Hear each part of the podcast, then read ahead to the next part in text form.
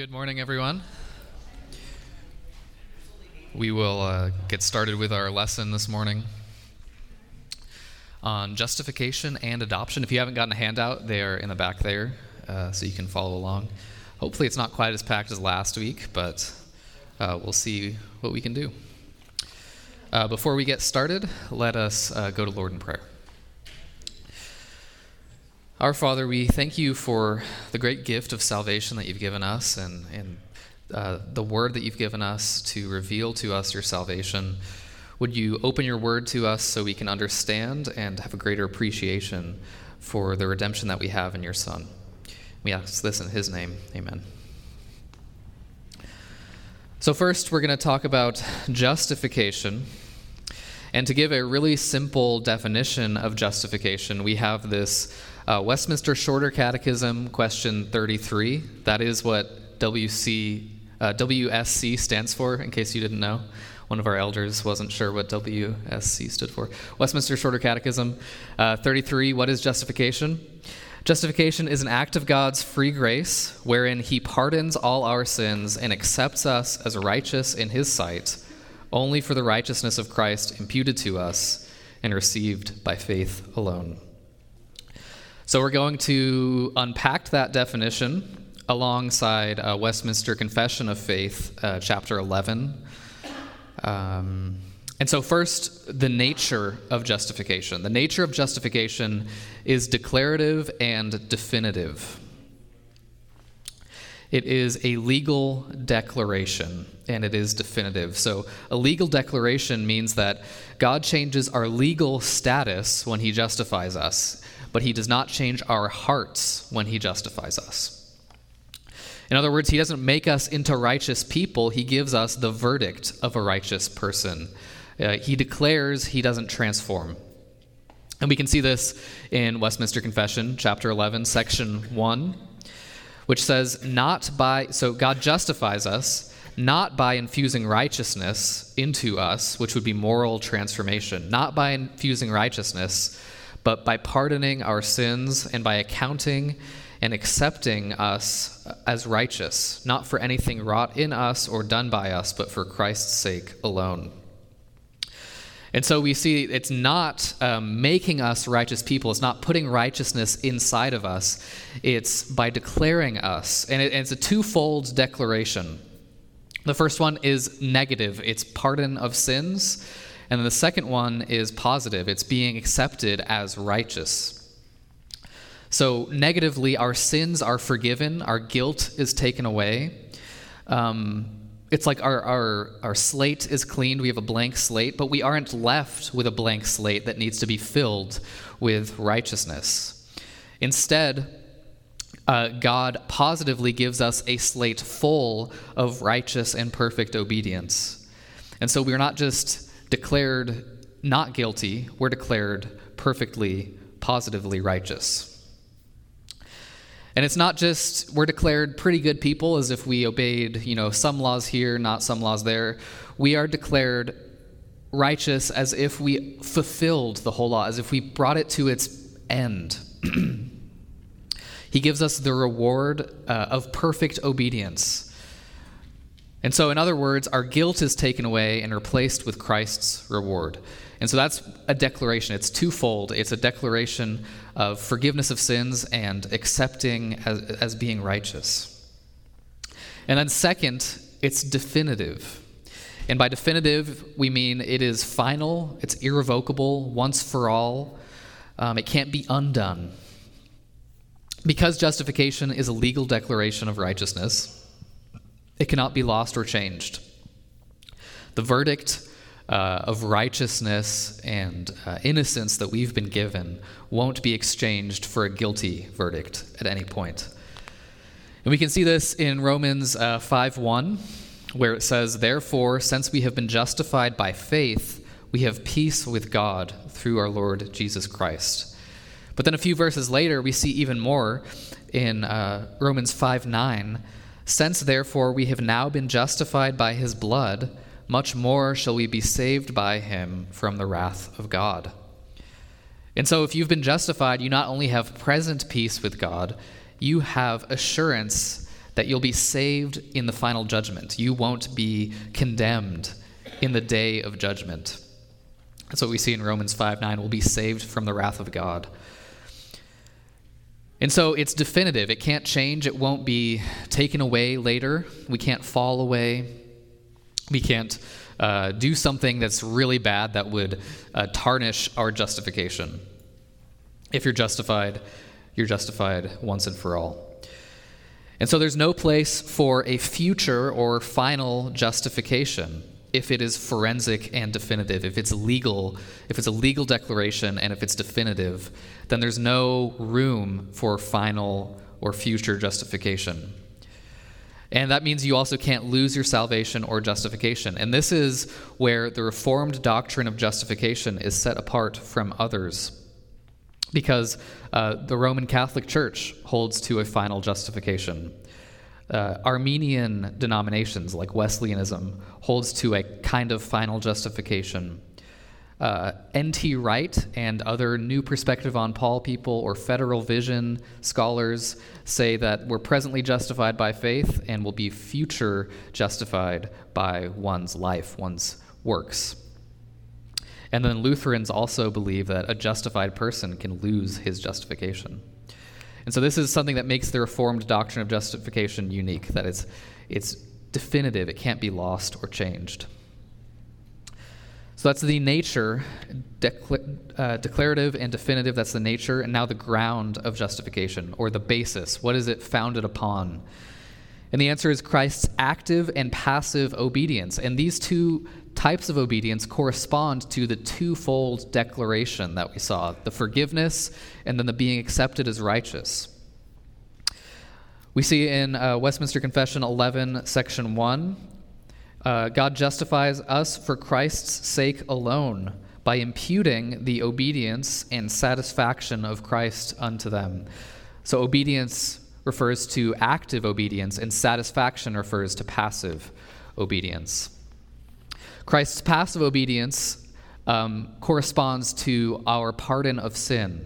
It corresponds to taking away our guilt, forgiving our sins. And that word passive doesn't mean that Jesus didn't do anything. It wasn't meaning, you know, he was passive as in he just sat back and did nothing. The word, uh, the root of this word passive is a Latin word that means suffer. And so Christ's passive obedience is his suffering obedience uh, his enduring the penalty, punishment, curse of disobedience, even though he was obedient. So it's Christ's suffering obedience, his, his uh, being tortured and crucified on the cross, especially. But we shouldn't too neatly distinguish between active obedience and passive obedience in terms of like the, the periods of Jesus' life. Some people will say uh, Jesus' active obedience was up until the cross, and then his passive obedience was on the cross. But that's too neat, and that's not quite what we mean. Um, instead, we mean that Jesus' whole life was characterized by both of these things. Even his becoming incarnate was an act of passive obedience, it was an act of suffering, taking on the form of a servant, um, as we see in uh, Philippians 2 6 to 8. Uh, becoming incarnate was a form of suffering obedience for Christ. And so he was suffering his entire life, and he was even actively obedient as he was suffering on the cross. So those two things characterize his entire life. Uh, we see Christ's active obedience on full display in Isaiah 53. That's really the chapter where we see it most. Um, he was stricken, smitten, cursed by God. Um, also, uh, Galatians 3:13 says Christ became a curse for us. That's part of his passive obedience. Uh, Hebrews 10 5 through 10 um, is commenting on a psalm that I can't think of off the top of my head.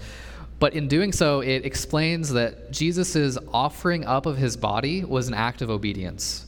Um, it was an act of his obeying God's will. And so we can see that um, even his suffering was an act of, obeying, of obeying God from Hebrews 10.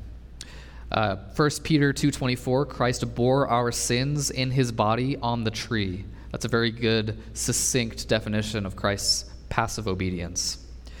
And then again, 2 Corinthians 5:21, he became sin who knew no sin, so that we might become the righteousness of God. And so when we're talking about passive obedience, we're saying that our sins are forgiven because Christ bore them on the cross, because he suffered. He took our pen- penalty, our punishment, our curse. He paid our debt. He satisfied God's justice, all on our behalf and in our place. And so that earns our forgiveness of sins. And that's the first ground of our justification. And the second is his active obedience. Christ's active obedience corresponds to uh, the second declaration of justification, meaning Christ's act of obedience grants us the sentence and reward of perfect righteousness and achieves our being accepted as righteous.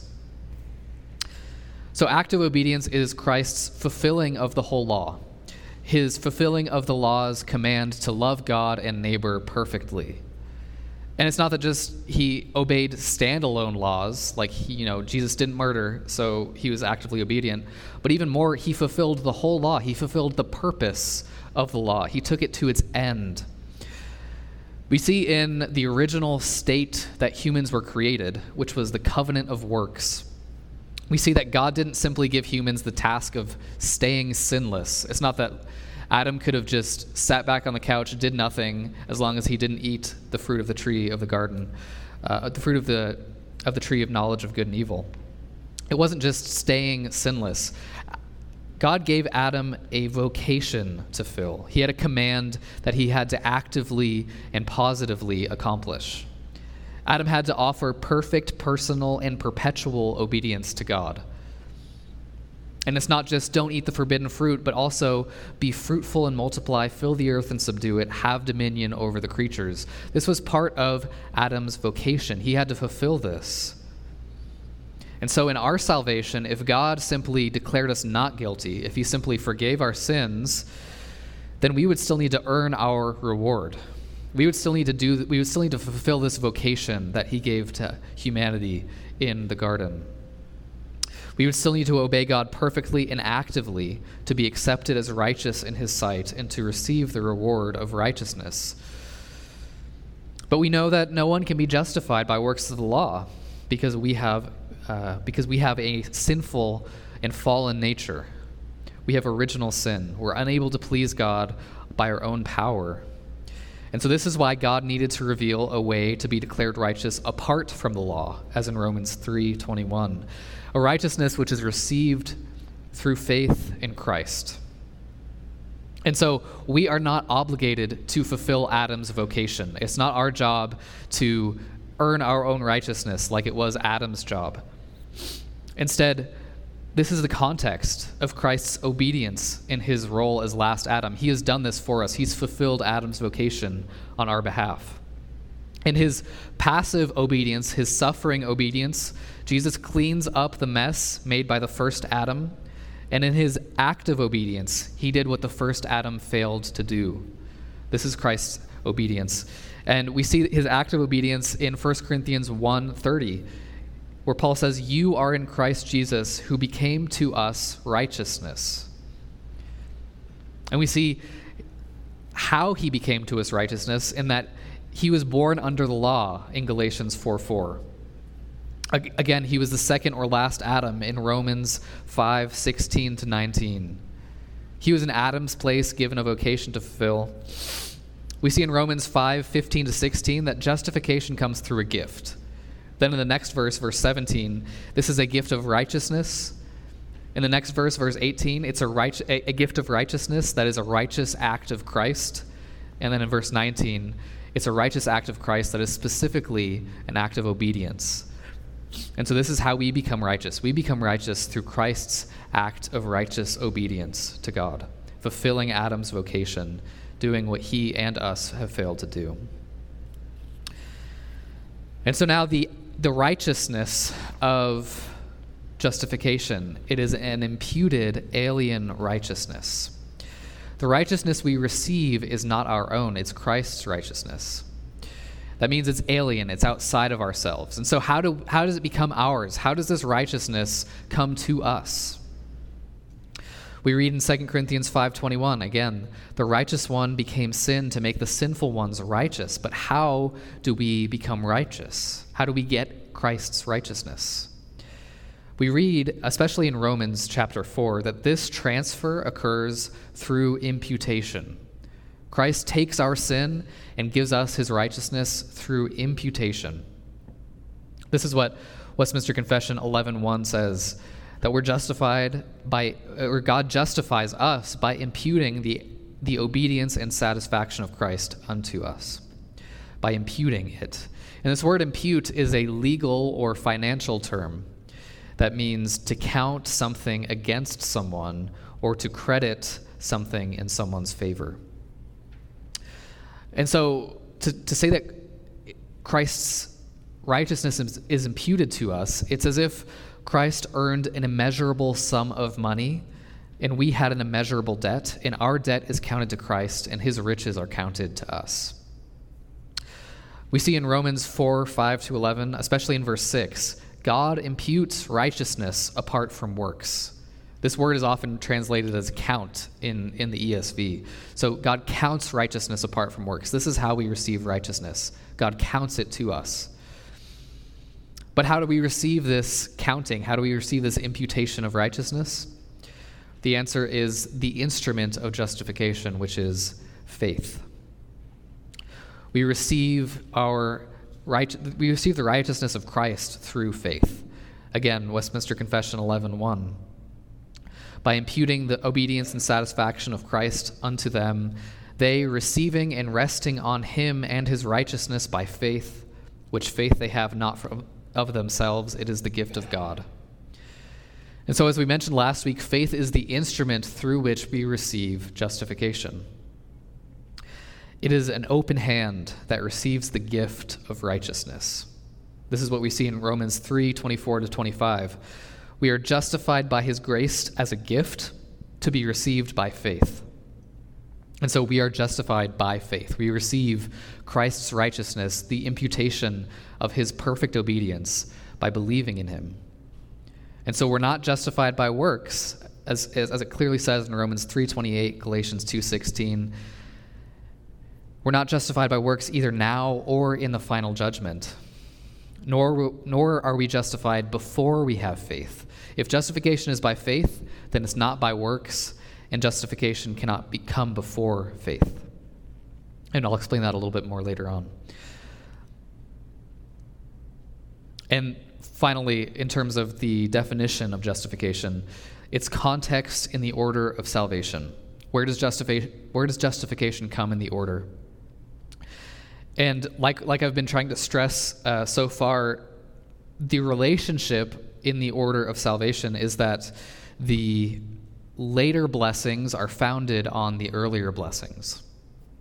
And so justification is founded upon effectual calling and faith, and all of the subsequent blessings are founded upon justification. And there's, there's a particular relationship between the immediately preceding and immediately following blessing. And so justification is especially founded upon faith because faith is the instrument of justification, it's how you receive it. And adoption is especially founded upon justification. And we'll get to that later on as well. And so you can see this, uh, th- these verses that kind of show that the preceding blessings, uh, justification is founded upon those, and then the, the following ones are founded upon justification. So that's the order of salvation and justification's place in it. Now let's talk about some different views and show why we have to deny them, we have to reject them. Rome has a very different view of justification. This was really the, the greatest cause of the Reformation. Rome views justification as partly forensic and partly formative. And that means it's partly a legal declaration of forgiveness, but it's also partly becoming righteous, uh, being transformed into righteous. In other words, initial justification, which happens in baptism, gives you a blank slate, meaning original sins as well as the sins you have committed up to that point are forgiven. But you must increase in justification. You must be transformed into a righteous person. In other words, you need to fill your blank slate with good works to become righteous. And so they deny imputed righteousness. They deny Christ's act of obedience being um, imputed to us for our justification. Um, and they deny that justification is by faith alone.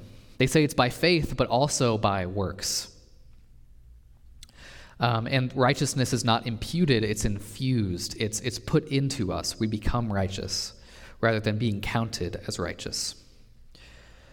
And so I think it's really important for us to know what Rome says about us as Protestants because sometimes they seem friendly, sometimes they try to act like, you know, oh, we're all good, we're, we can be friends. Um, there, there have even been a lot of movements in recent times uh, to kind of reconcile with Rome. There's been a, a movement, uh, the Joint Declaration on Justification between Lutherans and Roman Catholics.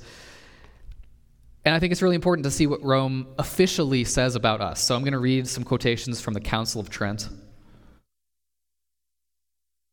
Council uh, was in response to the Reformation. It's, it was um, maybe a, a, generation or two after the Reformation had started. And it was Rome's response um, in trying to quell what had happened in the Protestant Reformation. So, Session 6, Canon 9 of the Council of Trent, and this is official Roman Catholic doctrine. They have never uh, rescinded this statement. They've never changed what they believe here. This is still standing. Um, it has confessional status, you could say. Session 6, Canon 9. If anyone says that by faith alone the impious is justified, in such a way as to mean that nothing else is required to cooperate in order to obtain the grace of justification, and that it is not in any way necessary that he be prepared and disposed by the movement of his own will, let him be anathema. And that means cursed, even damned. And so they're saying if you believe that you're justified by faith alone, then you are cursed. They also say in Canon 11 if anyone says that men are justified either by the sole imputation of the, just, of the justice of Christ or by the sole remission of sins, so that's the twofold ground of justification that I already said, right? Christ's active and passive obedience. If anyone says you're justified by that alone, to the exclusion of the grace and the charity which is poured forth in, the, in their hearts by the Holy Ghost and is inherent in them, or even that grace whereby we are justified is only the favor of God, let him be anathema. So they're saying, if you believe that you're justified by a declaration, by a declaration of Christ's passive and active obedience being imputed to you, and by that alone, not adding any inner transformation of your heart by the Holy Spirit, then you are cursed. And of course, that's what I've just explained that we believe about justification. And so the key differences between our doctrine of justification and Rome's is that they say justification is a process, it's not definitive, it's not once and for all. They say it's by faith and works, not by faith alone. They say righteousness is infused, not imputed, and they say justification could be lost. And so, a quick response. They say that justification is partly transformative. It's not just a declaration of being just, it's partly transformative. Um, but in, in the Bible, the biblical term for justify in the New Testament, it's dikaiō. In the Old Testament, it's sadak. Uh, these words don't mean to make somebody into a righteous person. They mean to declare somebody as righteous in a judicial setting, not in a setting of transformation, in a setting of, uh, of a judge passing judgment on a person.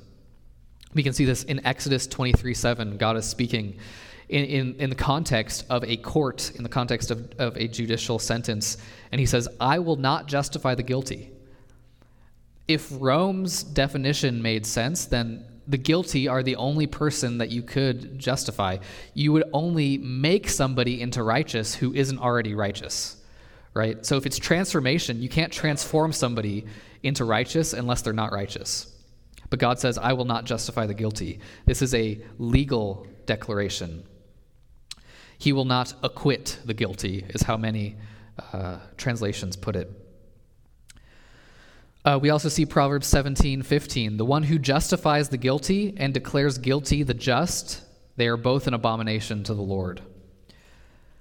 And then Deuteronomy 25, 1. if there is a dispute between men and they come forward for judgment, and the judges judge them, then they shall justify the just and declare guilty the guilty. It's not the task of judges to transform a person, to give somebody a moral reformation into being a more righteous person. It's the judge's task to declare reality, to say, you are just or you are unjust, you are guilty. And it's according to works, it's according to reality, it's according to what the people have done. This is how Scripture uses these words. This is the case in the New Testament as well. Luke 7 29, they justified God. That can't have a transformative meaning. It can't mean they made God into a just person. It's a declaration. They recognized God's justice, they declared him to be just. Romans 3 19 to 20, this is a context under the law. That's what Paul says, and he's talking about justification. So it's a legal context and meaning. And then Romans 5:16, Paul uh, contrasts justification and condemnation. He doesn't contrast justification and being made wicked, which, which would be the opposite of Rome's justification. He contrasts justification and condemnation, two different uh, sentences or declarations. And so the word justify means a legal declaration, not a righteous transformation. It cannot be changed or lost. Uh, God will not declare guilty. Uh, sorry, God will not declare the righteous guilty. But this is what he does in the gospel. We read in Romans 4 5, God justifies the ungodly. And so he justifies us not because of our works, because we are ungodly. He justifies us because of Christ's work, which is imputed to us. And so that's a quick response to Rome. Uh, a quick word on final justification. I've mentioned this already in, in this series, but various groups hold to some kind of final or future justification. I'm thinking of, of course, the Roman Catholic Church, um, various Arminian denominations, the New Perspective on Paul, Federal Vision. Very familiar names teach this. I'm thinking N.T. Wright, Doug Wilson, even John Piper. In different ways, these authors teach that we are justified presently by faith alone but in the future we'll be justified by faith and works. And the final judgment will be justified by works in some way. And so, a quick response to this if anyone says that we need a second justification for any reason, they have determined that the first justification wasn't enough. If anyone makes our obedience contribute to our righteous standing before God in any way, they have determined that Christ's obedience wasn't enough. A second justification undermines the nature of justification as a legal declaration and as definitive. If it's both of those things, then we can't have a second justification. If God declares your sins as forgiven and accepts you as righteous on the basis of Christ's obedience and suffering, then you cannot be any more justified than you already are, nor can you lose your justification. And so, a twofold justification at least opens the possibility, and in many cases, the reality, that these teachers teach that justification can be increased or lost. So at the final judgment, we won't be justified again, but the verdict that we received in our current justification will be given to us. The reward of, our, of, of Christ's righteousness that has been counted to us now will be given to us then. We won't be given another verdict. The same verdict will be given to us, but will be, it will be open in public. This is what we see in Westminster Larger Catechism, question 90. It doesn't say, at the final judgment, we will be finally justified. This is what it says At the day of judgment, the righteous shall be set on Christ's right hand, and there openly acknowledged and acquitted. And so that's the language we ought to use openly acknowledged and acquitted. Some Reformed theologians just use the term final justification to refer to this open acquittal, but this should be avoided because it, it sounds too similar to the other much worse uses of final justification. So we should distinguish justification from the final judgment. We're justified now, and in the final judgment, we will be openly acknowledged and acquitted. Now, a quick uh, response to something that's called eternal justification, or sometimes active and passive justification. You can see this in, in Louis Berkhof or Herman Bavinck. They basically say that there's some kind of justification that we have before we're justified by faith. Uh, sometimes they say that we're justified, you know, in eternity in our election in Christ, and others that we're justified as Christ was obeying for us and dying for us, or, or even rising from the dead. Uh, so, should we say that we're justified in any way before we're justified by faith alone? I would say no. Scripture clearly says that we're justified by faith, Romans 3:28. Uh, we believe in order to be justified, Galatians 2:16. Justification is received by faith, Romans 3:25. So we shouldn't speak of being justified before we have faith because faith is what receives justification. God decrees our justification in eternity Christ purchased it in his earthly ministry, but we receive it when we believe. And so that is what we're going to cover on justification. We have to cover adoption and then a quick application. So I'm going to just move right, right along to adoption. First, defining adoption. What is adoption? Westminster Confession 34. Adoption is an act of God's free grace whereby we are received into the number and receive a right to all the privileges of the sons of God. I, I just realized I got that wrong. It's, it's have a right to all the privileges of the sons of God. Not a big deal, but. So, what, what does this definition mean? Uh, first, we see that this is a legal declaration. It's nature, it's a legal declaration, just like justification.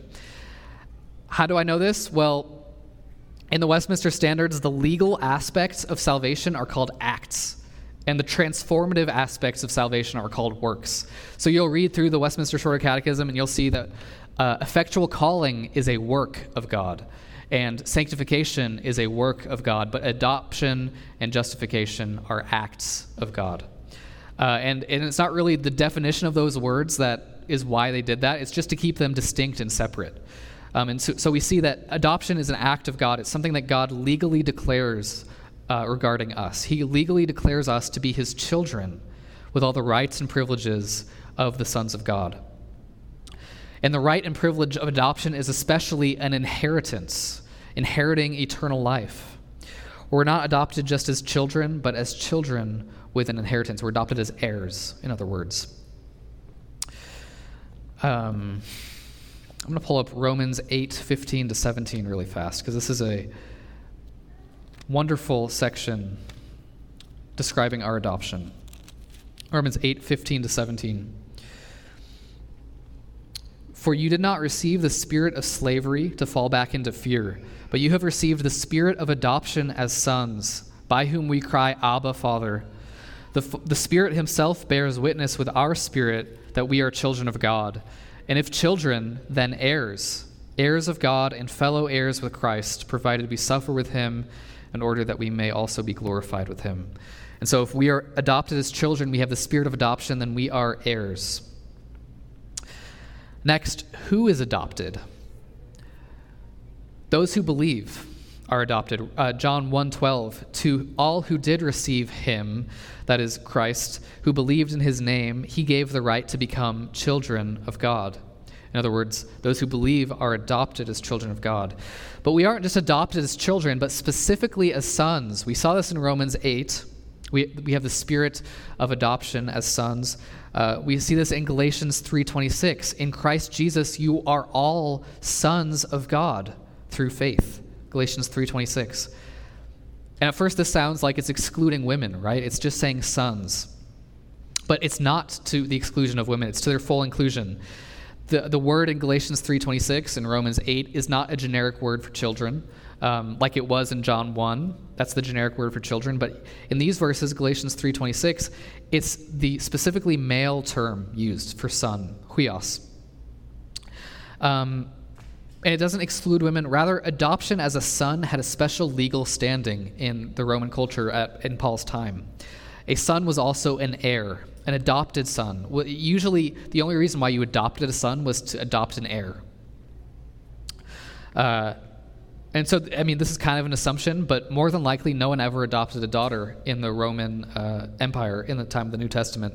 They had a pretty low value of women. But in the New Testament, we see in Galatians 3:26, even women who believe are welcomed into the number of the sons of God. Not that they stop being women they start being men or something like that. Rather, they're adopted as heirs of God, having the same status as an adopted son would have in Roman culture. We can see this especially because, uh, because uh, Galatians 3:28, just two verses after we read that you are all sons, Galatians 3:28 says there is neither Jew nor Greek, slave nor free, male nor female, for you are all one in Christ Jesus. And so we are all sons, we are all heirs um, of God. Last, the benefits of adoption. And this is taken from uh, Westminster Confession, uh, I guess, chapter 12. The benefits of adoption. We have God's name upon us. And if you're curious at tracing that kind of biblical theological thread that I wove there in the parenthesis, it's pretty interesting. Um, we have God's name upon us. We receive the spirit of adoption, as we read in Romans 8:15. We are enabled to cry, Abba, Father. Again, Romans 8:15. Uh, in other words, we're able to pray to God as our Father.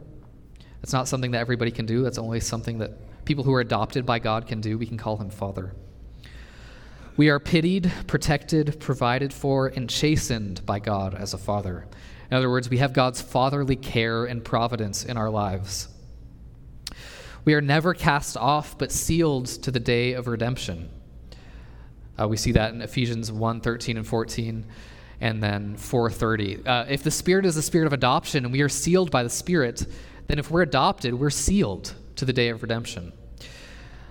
And that means we will inherit the promises as heirs of everlasting salvation.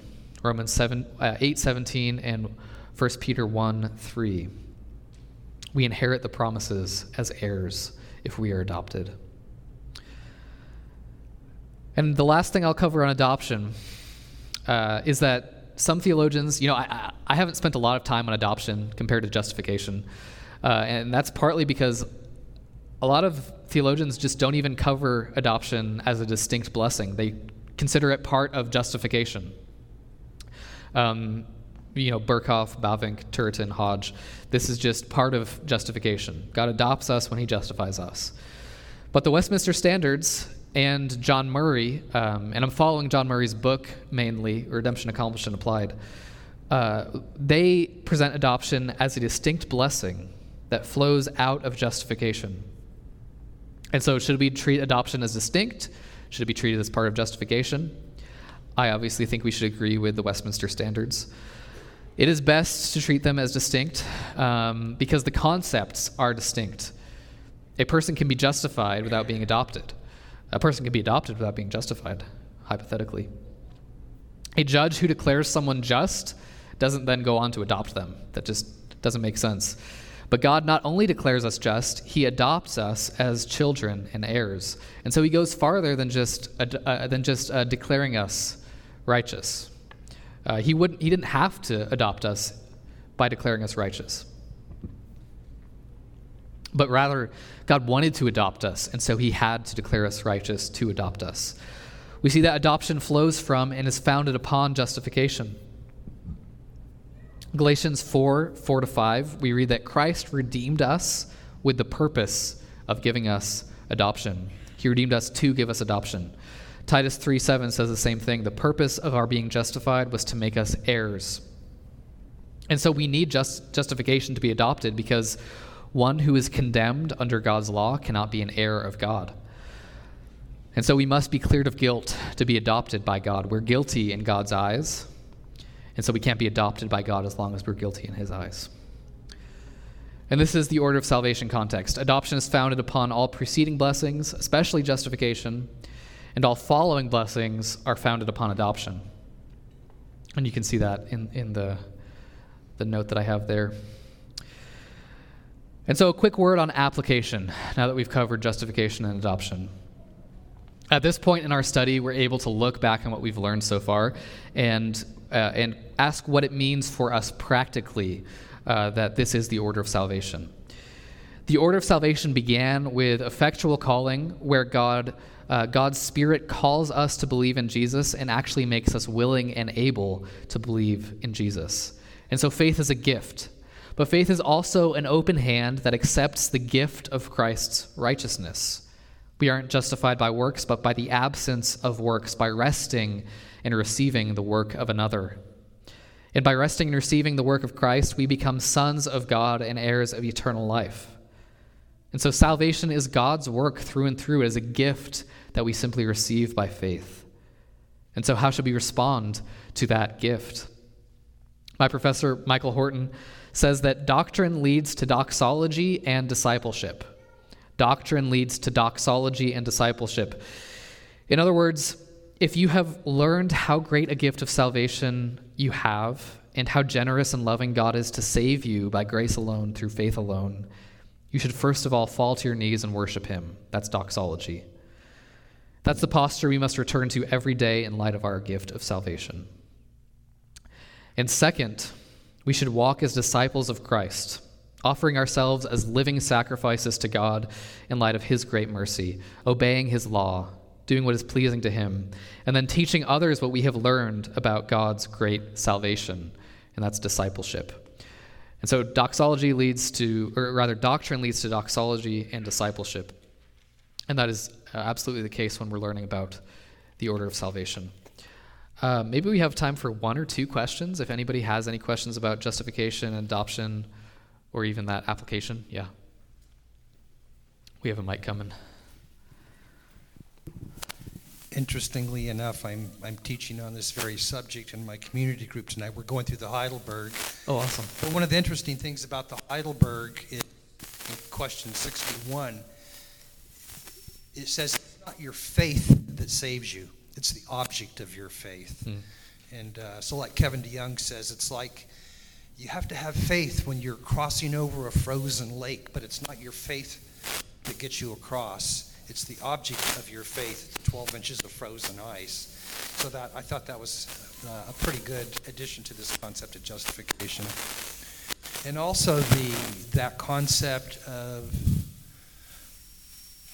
the validation of our justification is our works, kind of like via James 2 and all that. So it's for those who are meditating on this, am I just, well, I don't know, look at your fruit, look at your works, and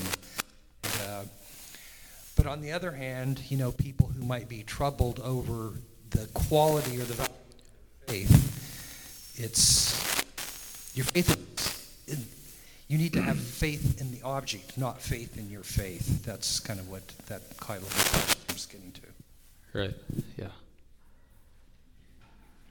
I'd... Having been raised Roman Catholic, I so treasure the fact that I have justification in Christ because growing up, I spent half the time wondering was I in venial sin or mortal sin? Hmm. Because if I died with a mortal sin, I was going to hell. And the only way to put that in restoration is to go to confession to the priest. And so this constant fear of, you know, did I just do something that was venial or mortal? And that's the great fault of the Catholic viewpoint. So thank the Lord for the just the ultimate in his justification. So, thanks.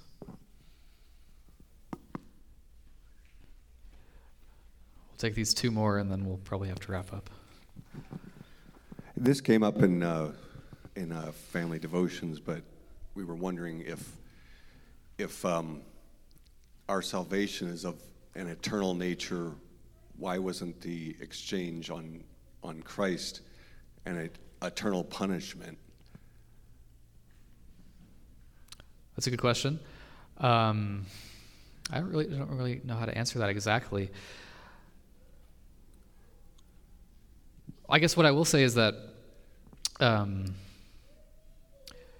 I think actually I think the Heidelberg Catechism and, and the Westminster Larger Catechism explore this question of why was it necessary for Christ to be human and why was it necessary for Christ to be divine. Uh-huh. I think maybe the the latter one maybe answers your question in that his death, because he was truly God, um, was of infinite and, and, eternal value, I suppose. And his suffering, um, he in his suffering, he didn't just die on the cross. It wasn't just physical suffering, but it was, it was also spiritual suffering. Um, it was also taking on the whole wrath of God. And so it didn't last for an eternal period of time, but he he is the eternal God, right? And so he didn't suffer per se as the eternal God because he suffered in his humanity, but it had that value because he was um, suffering as the God man. Does that maybe help a little bit? Yeah, Yeah. I, that's kind of what I tried to say Okay. Yeah. in It's the family devotions, but I, it's a, it's a good question. Difficult question. Was there another one over? Yeah. Michael Horton once said, good theologians make good distinctions. Can you talk about the distinctions between justification and sanctification and how, if you get that wrong, that's how you fall into Rome or you fall into the other side of antinomianism? Right. Well, yeah, we'll definitely talk about that next week. That's probably going to be one of the major things I talk about when we talk about sanctification next week. Um, but just a preview, I guess. Um, th- really, the big insight from the Reformation was distinguishing justification and sanctification. That didn't really happen before um, the Reformation. And so, uh, distinguishing our being transformed into a righteous person uh, from our being declared as righteous before God has huge implications uh, for our experience of Christianity, our experience of salvation, our assurance of salvation. Um, if you think that in any way your righteousness before God is founded upon your own works, um, it's going to cause a lot of anxiety, a lot of lack of assurance. You will die not knowing for sure whether you are going to heaven or not. But if your justification, if your righteous standing before God is founded upon Christ's perfect obedience, then you can have full assurance that when you die, you're, you're going to be with your Lord.